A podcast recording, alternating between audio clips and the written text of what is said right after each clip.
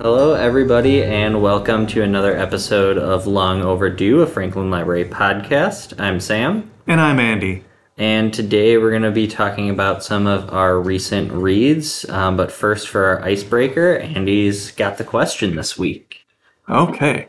So last time we discussed books that we as reference librarians have uh, to as kind of go-to books to recommend. If someone asks us for a recommendation, we don't really hesitate on the titles that we talked about. We know they're really good general interest books that most people would enjoy.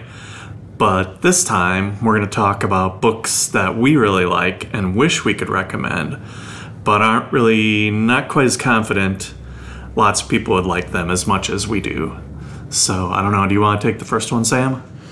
Yeah, so one of the ones that comes to mind is a series I've talked about, I think all of them at some point on here, um, is the Ken Liu Dandelion Dynasty series. Um, it's a four book series that's probably got to be approaching 4,000 pages across the whole thing. Yeah. Um, the first two are like seven or eight hundred, and the last two are both over a 1000 It's a fantastic series. It's really inventive. It's um, uses like Chinese mythology and stories versus a lot of like Western, like European, um, like Game of Thrones and Lord of the Rings use a lot of like Western um, uh, folklore and stuff like that. Right. Um, and it, it's a fascinating story over decades and decades of time.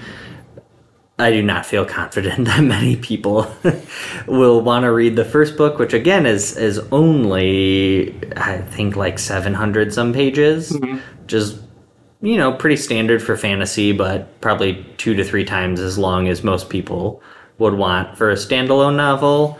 And that's just the first book in the series, so that's when I reserve if someone's like, "Hey, I really want a fantasy series Yeah, that I I really can want- dig into." Yeah, yeah. So, do you think it's the um, the non-Western uh, focus that maybe some people might have a hard time getting into, or Maybe a little bit. Um, one of the the things I guess that could affect that is that it's a little bit less um, like I don't want to say relatable, but you, you may if if you haven't read a lot of Chinese history or folklore, you may not pick up on the references. yeah, Um, it's still very accessible um, because I didn't get a lot of the references. Um, the biggest thing is just the amount of dedication you have to put into Right. it. Um, it's just very long. There are tons of characters, and it's one of those books where at the beginning of the book, he has all the major characters um, and the map of all the places. Eventually, there's two different maps for two different lands, and you know, a couple dozen major characters that you need to keep straight and remember who did what when. So, I, like, it's one of those things where if you're not into fantasy, you're not gonna enjoy it. It- whereas, like, Lord of the Rings, you know, it's three books, a couple hundred pages in total. Um, and there are really only a dozen major characters that you really need to know to enjoy the book.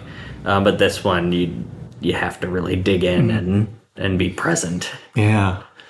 So, I guess for the right person, it it would be a great a great read, but for most people, kind of kind of a challenge. Definitely, yeah.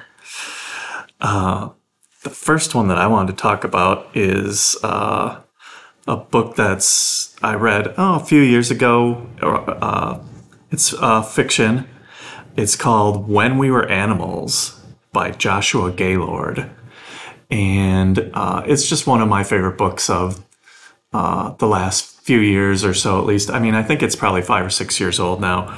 Um, but it's about this town in Ohio, if I remember correctly. Uh, that might not be right. But uh, in this town, there's this kind of weird ritual of when kids uh, become teenagers, they run wild at night during the full moon, and it's just very crazy, very violent nights. Everyone in the town knows to stay in their homes after dark. You know, once the moon is up, you need to be at home. Otherwise, you know, you could get injured or who knows what. And there's just something about the the writing of the book that I just thought the atmosphere and everything like that is just so intense and interesting uh, that I just loved it. Uh, I think the reason why it might not appeal to people because it's it's almost too much fantasy for regular readers, but probably not enough fantasy for uh, fantasy readers. So it's kind of like right in the middle of. I mean, if you are willing to, uh, you know, suspend your belief that this is happening, uh, then it, it works for you. But I think that it's just it it probably appeals to a pretty small audience. I think. Okay. Yeah, a little bit weird for the general Right. reader. Yeah. um, another one that I wanted to talk about too is a book of short stories, which is kind of one of those things where we've talked about that before, whether uh, people are into short stories or not. You're kind of like either you like them or you don't. And this one is called One More Thing by BJ Novak, who many people know from his uh, his role on The Office as Ryan the uh, the temp. yes. And um, it's just a, a brilliant book of short stories. Uh, and in fact, a lot of them are even like microfiction, even, you know, just very, very short stories. But they're just very funny, very, very quirky, you know, very much like kind of what you'd expect him to do if he wrote a book of short stories. And very uh, enjoyable, but since they're short and they're just kind of weird and maybe not a lot of story to them. Um, I think they have. It's kind of a limited appeal, although I think it did pretty well when it came out, just be- yeah. because it was him, probably. But Yeah, that's I. eh, We've talked a lot about short stories that we both really like short story collections because if you don't like it, you can stop reading it, move to the next one. But even if you don't like it, it's not a huge commitment anyway. Um, and I think that's also why people really don't like short stories. yes, is definitely. There's no, you know, long arc Yeah, to get into, to kind of get involved in. Right. Yeah. Sometimes there are. I I feel like I've read um, some short story collections. Uh, the name escapes me. Um, it's the Martian Chronicles. Oh yeah, Um, and that it's all segmented short stories where you don't need to read them one by one to understand them, but they do bring up different characters and, and events that happen in other stories. So you kind of do get that running thread, um, but it's nothing like a novel where there's Right. the story arc. yeah. I mean, with the uh, the microfiction that's in this one, uh, the story might almost be over by the time you've decided whether you like it or not. you know, so that that's uh, Yeah. kind of solves that problem in a way uh, with that. But did you have another one? Or? Yeah, so um, the other one that I thought of, um, which is one that, or an author that we've talked about on the podcast before, is Sayaka Murata. Yeah. And she wrote Convenience Store Woman and Earthlings, which we've discussed on Yeah. the podcast before. They're both um, shorter novels, very, very strange, um, a little disturbing for some people, I'm sure. Um, but for the right reader, they would they would love it. It's it's just the most bizarre fiction. Um, she also has a short story collection called Life Ceremony, and almost all of them are extremely weird. And without giving too much of the premise away, um, the uh, title story, Life Ceremony, comes later in the book. And it's all about this society who, when somebody passes away, they use the body for a feast, essentially. Um, and one of the characters is like, you know, I don't really like eating people, and everybody thinks that they're the super weird person. um, so it's it's really fun. It plays with your expectations of what is considered normal versus not normal. Um, it's a little bit like Twilight Zoney. Yeah. Um, it, but it, it can be disturbing for the wrong reader who is just not interested in something like that.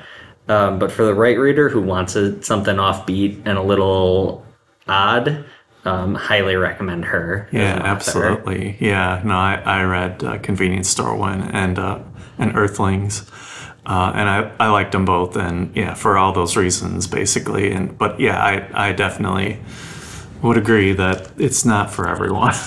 Yes. um, all right, you want to kick us off with our the main part? Sure. Okay, so the first book I'm going to talk about today is called Mystery of Mysteries by Mark Dawidziak. And this is a biography of Edgar Allan Poe that, let's see here, I believe it, yeah, it came out this year. Um, and although it covers his whole life, it concentrates more uh, on his death, which I think the author rightly points out is really one of the most famous things about him, just because he died under very mysterious circumstances. Um, so I think it's really interesting that he he did it that way, and he's kind of trying to figure out, you know, what happened because there are several days before his death where he was basically missing or um, there's no really account of what was where he was or anything and what happened to him. Uh, so he's really dug into all sorts of sources, other biographies, and uh, primary sources to kind of see if he can figure this out. And um, as people may maybe probably remember, uh, like I said, uh, Poe was missing for several days, and then he was found uh, in Baltimore, which uh, that was where he was planning on being, uh, in a kind of confused mental state, wearing someone else's clothes, and couldn't really account for himself, and was just uh, in in bad shape. And so it's always been kind of a mystery as to what what happened there, that what really caused his death. And you know, it was a mystery even then. I mean, it's st- and and even now, many many years later, um, there have been a number of theories uh, put out there uh, about what happened to him, and probably the leading one is that uh, he was kind of kidnapped and kind of held hostage for a few days. Um, he was found, I think, near a polling place, and there was an election going on around that time, and that was something that did happen uh, back in those days, where they would grab someone, usually uh, maybe a, a homeless person or something like that, and kind of spirit them away and get them drunk and have them go vote at mo- multiple places. And so that was the speculation that maybe that's what happened to him. He was uh, he was overly sensitive to alcohol, so that is kind of w- what they attribute a lot of his drinking problems to be the cause. Is just that he didn't need to drink a lot to get very very drunk, and so um, that made it very tough for him because you know even you know just a small amount would uh, would really uh, wreck him you know? So uh, that's one of the theories. Um, and then uh, the uh, other or the theory that the author kind of comes up with i'm not going to tell you what it is but he kind of explains it near the end of the book and i thought it made a lot of sense. Um, so I think that was that was kind of interesting. Uh, I think for you know for Edgar Allan Poe fans, I would check it out. Even if you've read other biographies of him, it's just really interesting to have this real concentration on his death and the mystery surrounding it.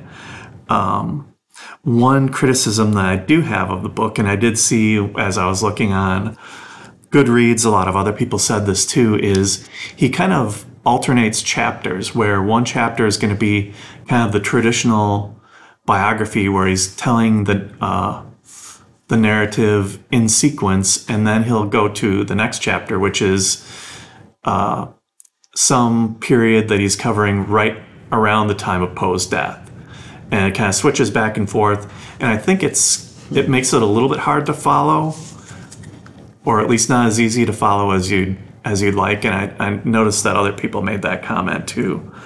But overall, I think it was really uh, very worthwhile. And um, like I said, if you are a Poe fan, I would definitely pick it up. Um, but maybe if you don't know that much about him, maybe a different biography might be better to start with. Yeah, I, I, that that was my one question. Is uh, for someone who's just goes, you know what, I want to learn a little bit more. You wouldn't necessarily recommend this one It- for a first one. I don't know. I mean, I guess it just kind of depends on how you're able to adapt to that arrangement of the chapters.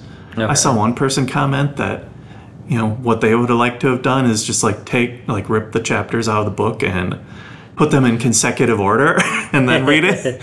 You know, so it, it is Yeah. kind of distracting, but it's so interesting all the way through that it's it's definitely worthwhile though. That reminds me. Um, so in college, I took a course on uh, Mary Shelley and the kind of Shelley Keats Byron circle. Um, and you can find biographies of Mary and Percy Shelley, Lord Byron, and John Keats. And those will be a typical biography that, you know, give you the overview of their life and works and mm-hmm. everything. And then during this class I read like more in-depth biographies mm-hmm. specifically about their like literary portions of their life and it was really in-depth mm-hmm. and those are ones that i'm like if you want to learn about these people don't pick up this one because it just doesn't address what you really want to know um, you need to start with something first Yeah, I mean, uh, he, de- you know, Poe definitely lived a pretty complicated life, and um, it does. I think it does have you know plenty of information about uh, his writing and his career and his family life, but just in the uh, arrangement of the things, I think it just kind of adds a little bit of confusion to it just because you're not sure. Um, okay, wait a minute. I thought that he moved away from that city already, and then you're back in it again, and so it's Sure. just a little bit um, uh, unsettling or uh, confusing, but not Yeah. not to the point where you shouldn't read the book. But it's just I think if it would have been maybe just a little bit less so, even if he still wanted to kind of do it that way to kind of bring out the, his uh, research on Poe's death, but just not quite as much back and forth. Okay. Yeah. Um, so uh, the first book I want to talk about um, is pretty much the opposite, the opposite of yours. Um, it's called The Lonely Hearts Book Club by Lucy Gilmore, and it's a fiction book, and it's just like a total fluff summer beach read type of book.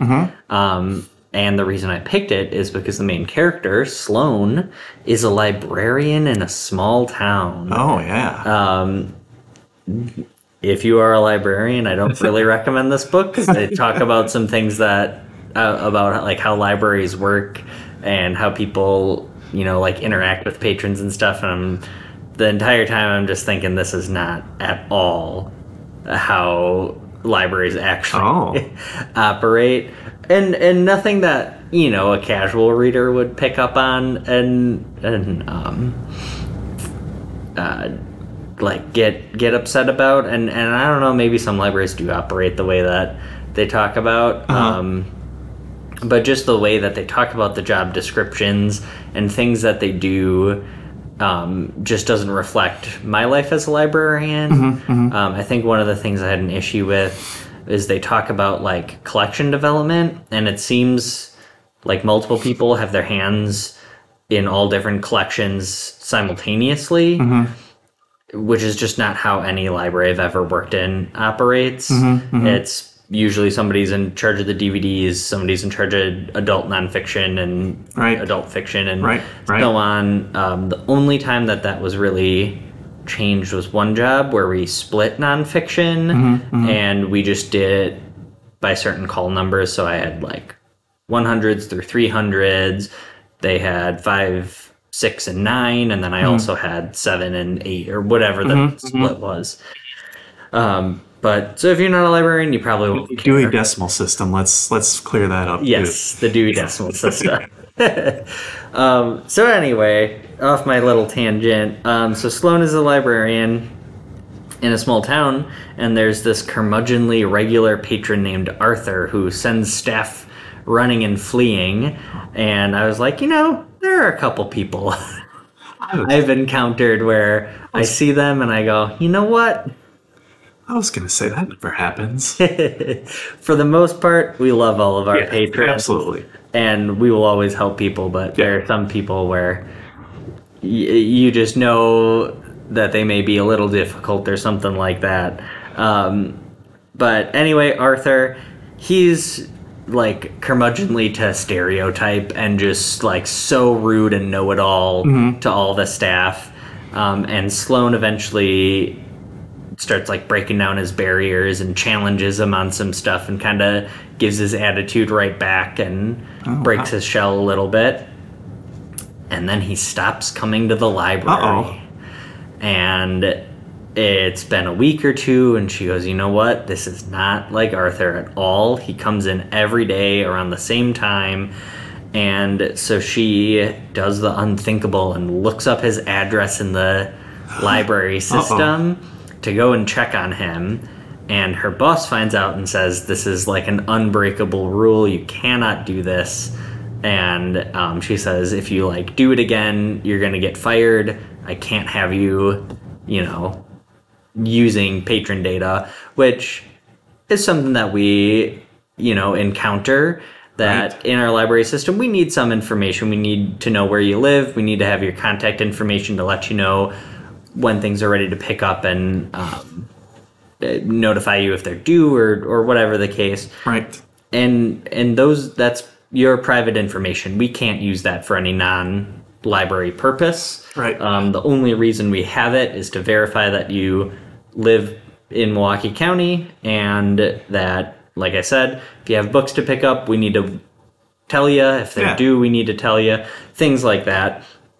But we can never take somebody's phone number and, and call them privately No. for any reason. No. Um, that's just totally not. I, I, I don't think there's a library out there that wouldn't either Right. immediately fire you or at least say, you know, this was your one oopsie. Right. Never do it again. Right. Well, she decides that it's worth it to lose her job to, to help out um, Arthur, who had um, some health issues. And without getting too much in, into the story, um, they eventually start a book club, hence the Oh. Lonely Hearts Book Club. Oh. And it's a ragtag group of Sloane the librarian, Arthur the curmudgeon, um, another library worker, one of Arthur's neighbors, and and the group kind of grows and morphs. Um, it's very sappy and sweet, um, a little predictable, and it's just like perfect for people who don't want a stressful book. Mm-hmm, they just mm-hmm. want to read something. It's light and fluffy. Take it on vacation and finish it quickly. Mm-hmm, um, type book, but you you see what's coming and and it happens pretty much the way you think it's going to happen. There are a couple twists and turns, but it's mostly just like a fluffy, easy read. Yeah, no, it sounds like kind of a fun book, though. Yeah, You know, I mean, uh, I don't know, library is a pretty good setting for a book. Lots of stuff happens happens there. We have lots and lots of different types of people coming in all the time, and even though it's a small town, that would just be on a smaller scale. I'm sure you would, you know, still have uh, uh, pretty good mix of personalities amongst your your patrons. So uh, probably pretty rich environment for interesting characters. Yeah, it, it definitely is. My uh, biggest critique is that they don't really spend that much time in the library. Oh, okay. Because pretty early on, she she loses her job, and they Oh. talk about it, but it's Mm-hmm. it's really you meet the Sloane the librarian and Arthur the curmudgeon, and that's pretty much the extent of the library, and then they go off in in other ways. Mm-hmm. Hmm. Yeah. All right. Well, my next book is not fluffy at all. it's called The Hunger by Alma Katsu. And it is a historical fiction novel mixed with horror fiction. Oh. And it's a fictionalized treatment of the story of the Donner Party. And just to remind everyone, a quick recap of the what the story of the Donner Party is. It was a uh, wagon train, a group of settlers uh, who set out from Missouri going to California to live. Uh, because of various delays and other problems, they ended up getting caught uh, on the eastern slope of the Sierra Nevada mountains in California uh, when winter was just kind of striking and and hitting. So they were trapped um, in that area, uh, and even you know even in Wisconsin, I don't know if we can really imagine the amount of snow that falls in regions like that. Um, it's just foot after foot of snow, and so uh, they did find a small uh, group of cabins or buildings uh, that, that many of them lived in, uh, but uh, they didn't really have a lot of supplies because they were near the end of their tra- their their trail, and so in some cases they did you know resort to cannibalism to survive. So you'd think that would be bad enough, but Alma Katsu decides to throw in some malevolent spirits who possess people and give them the hunger for human blood. It's not really a vampire type situation, but it's just they they like killing then at that point. So um that's kind of the horror element. It's not really a um you know, book where there's just like a gigantic, you know, body count or anything like that. In fact, you know, it's really proportioned well, I think, as far as the trip that they make. You know, it's not like uh, all of it happens at the their camp, so to speak. Um, it really does follow them the whole way through, and um, I think it does really stick to a lot of the known facts of the um, Donner Party uh, story as well. Because I kind of, as I was going through it, I was also kind of following along a little bit on on Wikipedia the entry for the Donner Party, which is quite extensive. I mean, it's really they've uh, it's a very good summation of the the story. So, um, you know, many of the characters in the book are the real people, and you know they use the real names. I think there was one major character who he or she changed the name of, um, and kind of maybe combined some elements of a different person also, but it wasn't uh, a major change or anything like that. But uh, yeah, there's some there's a lot of different um, incidents in the book that were totally real, that were you know oftentimes uh, pretty pretty dramatic. Like there is a murder during the uh, um, during the trip, not caused by demons or anything like that, but and um, one of the really tragic uh, events was kind of as they were just getting to this area where the um, the win- winter starts to really hit them, is the breakdown of one of the Donner family's wagons, and George Donner, kind of the leader of the family, gets injured severely um, trying to fix it, and um, you know that that really happened too. Um, so you know, she does take a little bit of artistic license with uh, characters or some, you know, a a fair amount of artistic license with the characterizations because I think that was one thing that made the book so good is these characters are really well drawn. I mean, there are she's picked out uh, a number of main characters who are really drawn very very well, and you really get to know them and get to know their fears about the trip and their disappointments as to how it's going because they really do have problems kind of all the way along. I mean, uh, well, and it's not that shouldn't be a surprise. It was very difficult to do that, mm-hmm. you know, to make that trip. Um, so the uh, horror element, I think, mostly comes in. There's just a pretty menacing tone throughout the whole thing, and and once we, the readers, kind of find out more of what's going on, uh, the characters don't really quite come to it till closer to the end. But we kind of know about this. Uh, these malevolent spirits that are kind of uh, infecting people. And uh, so we just kind of are silent observers to this whole mess. Um, the first, the first sign that they get that something is is going on is uh, a little boy goes missing, and they find him several days later further down the trail, and his body is just eviscerated and it's uh, yes, it's uh, uh, not a gory book. I mean, she doesn't go into heavy descriptions, and it's not. I wouldn't say super scary overall. It's just like I said, that menacing tone that really kind of sets the scenes. Mm-hmm. And I think it was just like a very kind of fine mix of the historical fiction and the horror fiction. So um, it's just a really interesting story. Um, I mean, I think just a book about the Donner Party would be very interesting, but to add that little bit of supernatural uh, element to it was really interesting. Yeah, absolutely. It's it's funny because it's like you know this is a famous historical event that's already so like gruesome and horrifying, mm-hmm, right? And to then go, you know what? I'm going to make it scary. Yes, exactly. yeah, no, and it works too. Yeah. Oh yeah, that that one it sounds you know a little like we were talking about a little not for everybody. Yeah, that's that's probably I could probably put that one on my list maybe. maybe maybe if you want something that's like a horror book, but not like a ghosts and goblins type Halloween horror. Yeah, I mean I think that uh, you know you could do a straight historical fiction of the Donner Party too and make it mm-hmm. more you know adventurous and talk about the hardships, even though again that's that's very well uh, portrayed in this book.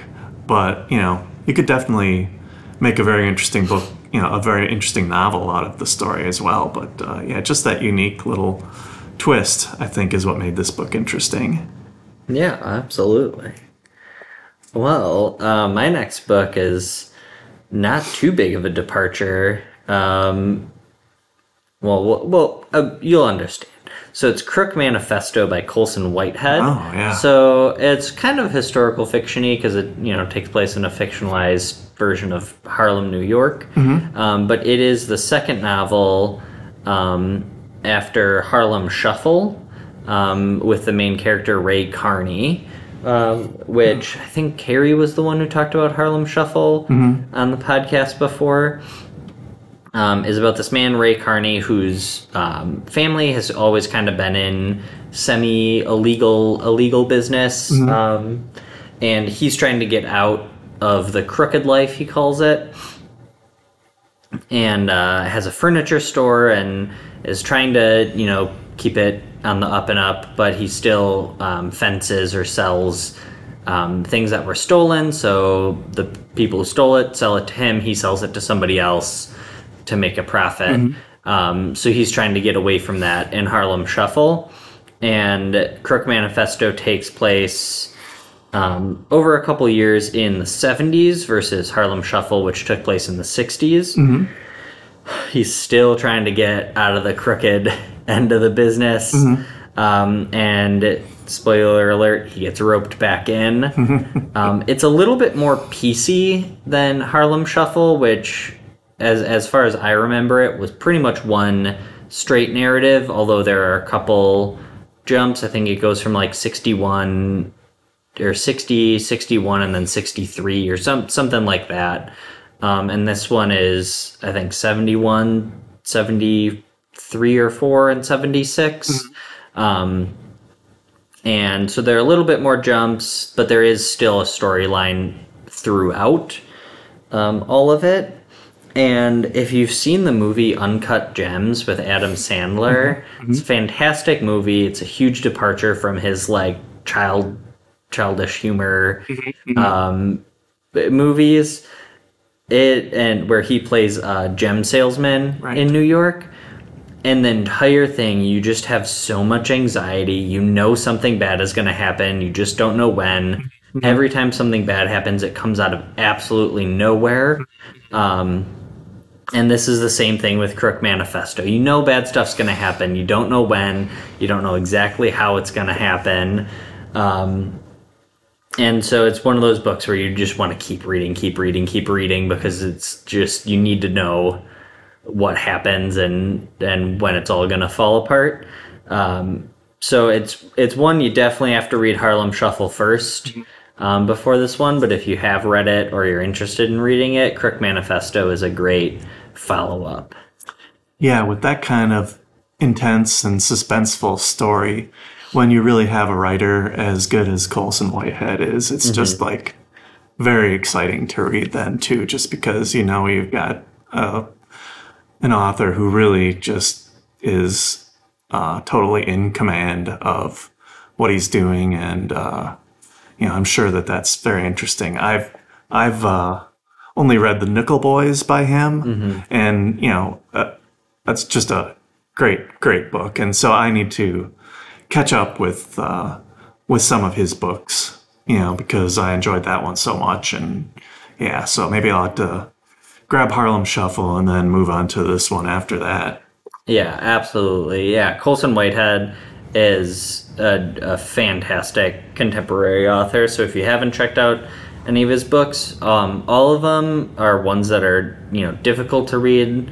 Um, a- a- as in they deal with hard subjects and, Yes. and bad things happen to Yes. people, um, but they're very important books to read. Um, I think. Yeah. So um, I'll end on I'll end on a fluffy note though. So That's next good. Bring book- us bring us out of this. The the the uh, next one I want to talk about then is called "The World's Worst Assistant," and it's by Sona Movsesian. And this is just a fun showbiz memoir from uh, the woman who is Conan O'Brien's assistant.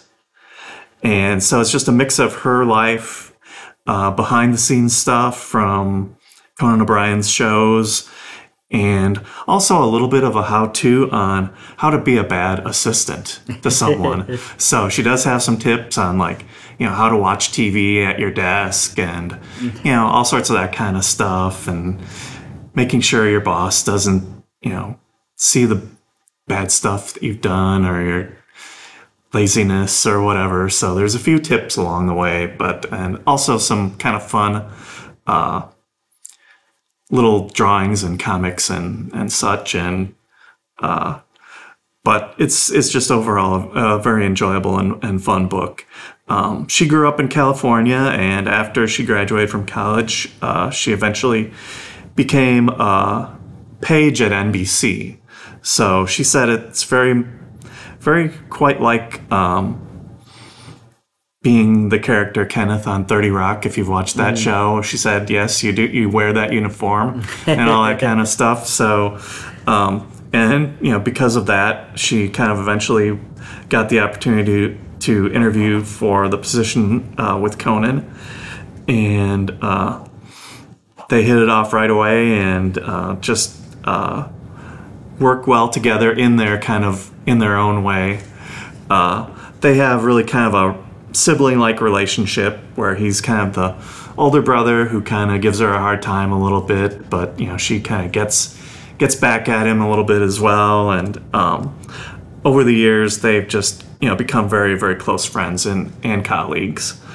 Um, so she talks about some of the pranks that go around, go along. Uh, at the shows and office shenanigans and just great stories about different uh, events. Um, one that was really good was after you know he I don't know how to say it, left the Tonight Show or I don't know if he was exactly fired or you know, but they they let him go and rehired Jay Leno. After that, he went on a tour where uh, he did various types of performances. I mean, comedy and music and everything like that. And there's there's kind of a little travelogue of the tour in uh, in the book that's really very interesting and entertaining. Um, there was also a funny story about uh, she likes to talk about when you're on the lot of you know NBC or probably any studio or whatever. Uh, there are lots of golf carts. That's how you get around uh, at those places, and lots of funny story about golf carts. Like one time she uh, was driving kid, uh, Conan's kids around, and they decided to go down into this kind of crater or ditch um, and they got stuck. They couldn't get the golf cart to come back up, and eventually they were able to climb out, and uh, they had to go and get some sort of tow truck or something like that to pull the to pull the uh, golf cart back out. And of course, he gave her a lot of grief for that and everything. But uh, um, he also one time uh, on air gave her a car because Oh, she had such a crappy car, and the one that he gave her was probably even worse. So, so he surprised her on air with that because she does take you know take part in some of the on air uh, stuff as well. Um, she is now married and has a couple kids, but before that, her dating foibles were material for bits and just basically giving her a hard time around the office. Um, but you can really tell that it's just a very, very warm relationship between the two of them, and you know you get to know Conan a little bit uh, along along the way too.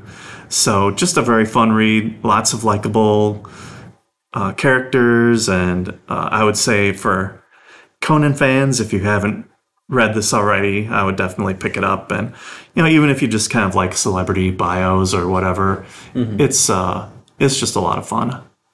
I yeah, I love like celebrity type biographies.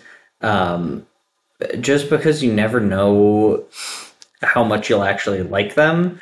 Um, and even, you know, like maybe you're like, oh, I really like Conan O'Brien. I want to read a biography about him. But who's going to necessarily pick up a biography written by his assistant about her life? Yeah, Um, but I've, I've done that before where I'm like, you know, I think I might like this biography and I enjoy it significantly more yeah. than I thought I would. Yeah, it's a very good mix of, you know, a little bit of her memoir and telling her story, but also, you know, Conan is in it, you know, all the time. And I guess one other thing that I wanted to mention about it, which is one of the things that made me pretty sure I did want to read this book, was the front cover of the book.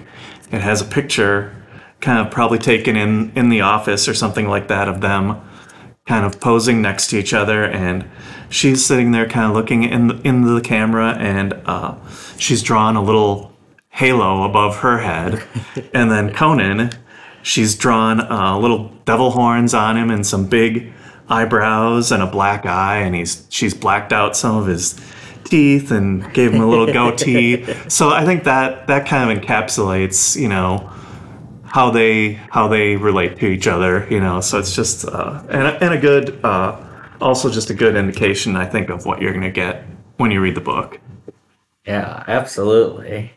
Well, that's great. I think that's all we got for today. Um, so I hope you enjoy. We have a lot of uh, different recommendations Yeah. that we've yeah listed today. Everything from very fluffy to very dark uh, fiction and nonfiction.